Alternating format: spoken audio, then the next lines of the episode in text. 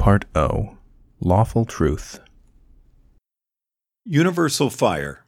In Ellis Sprague de Camp's fantasy story, The Incomplete Enchanter, which set the mold for many imitations that followed, the hero, Harold Shea, is transported from our own universe into the universe of Norse mythology. The world is based on magic rather than technology, so naturally, when our hero tries to light a fire with a match brought along from Earth, the match fails to strike. I realize it was only a fantasy story, but how do I put this? No.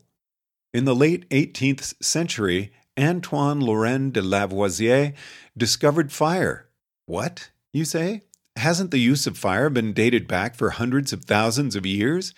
Well, yes, people used fire. It was hot, bright, sort of orangey colored, and you could use it to cook things, but nobody knew how it worked.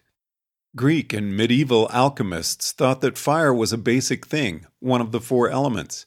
In Lavoisier's time, the alchemical paradigm had been gradually amended and greatly complicated, but fire was still held to be basic, in the form of phlogiston, a rather mysterious substance which was said to explain fire and also every other phenomenon in alchemy. Lavoisier's great innovation was to weigh all the pieces of the chemical puzzle, both before and after the chemical reaction. It had previously been thought that some chemical transmutations changed the weight of the total material. If you subjected finely ground antimony to the focused sunlight of a burning glass, the antimony would be reduced to ashes after one hour, and the ashes would weigh one tenth more than the original antimony, even though the burning had been accompanied by the loss of a thick white smoke. Lavoisier weighed all the components of such reactions, including the air in which the reaction took place, and discovered that matter was neither created nor destroyed. If the burnt ashes increased in weight, there was a corresponding decrease in the weight of the air.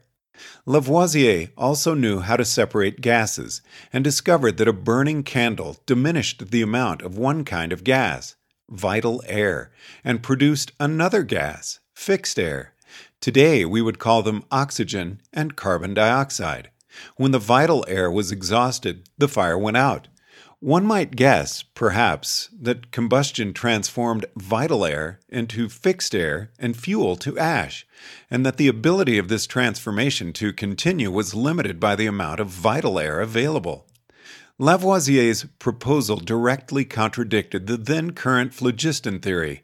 That alone would have been shocking enough, but it also turned out. To appreciate what comes next, you must put yourself into an 18th century frame of mind. Forget the discovery of DNA, which occurred only in 1953.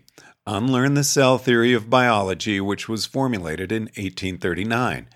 Imagine looking at your hand flexing your fingers, and having absolutely no idea how it worked. The anatomy of muscle and bone was known, but no one had any notion of what makes it go. Why a muscle moves and flexes, while clay molded into a similar shape just sits there. Imagine your own body being composed of mysterious, incomprehensible gloop, and then imagine discovering that humans, in the course of breathing, consumed vital air and breathed out fixed air. People also ran on combustion.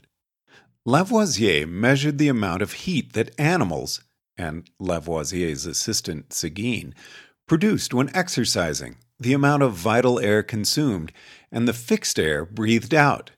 When animals produced more heat, they consumed more vital air and exhaled more fixed air.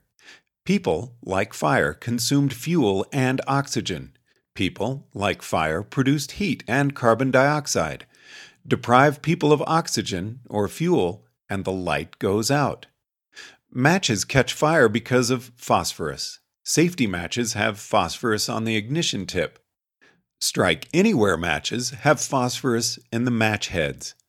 Phosphorus is highly reactive Pure phosphorus glows in the dark and may spontaneously combust.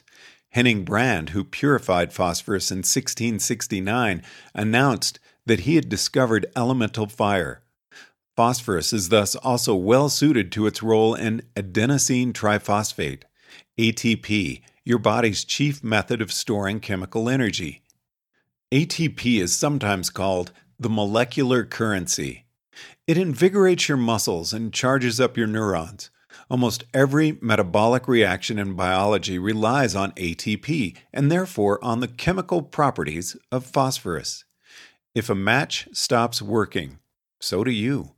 You can't change just one thing.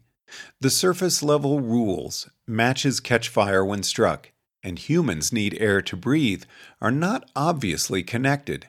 It took centuries to discover the connection, and even then it still seems like some distant fact learned in school, relevant only to a few specialists.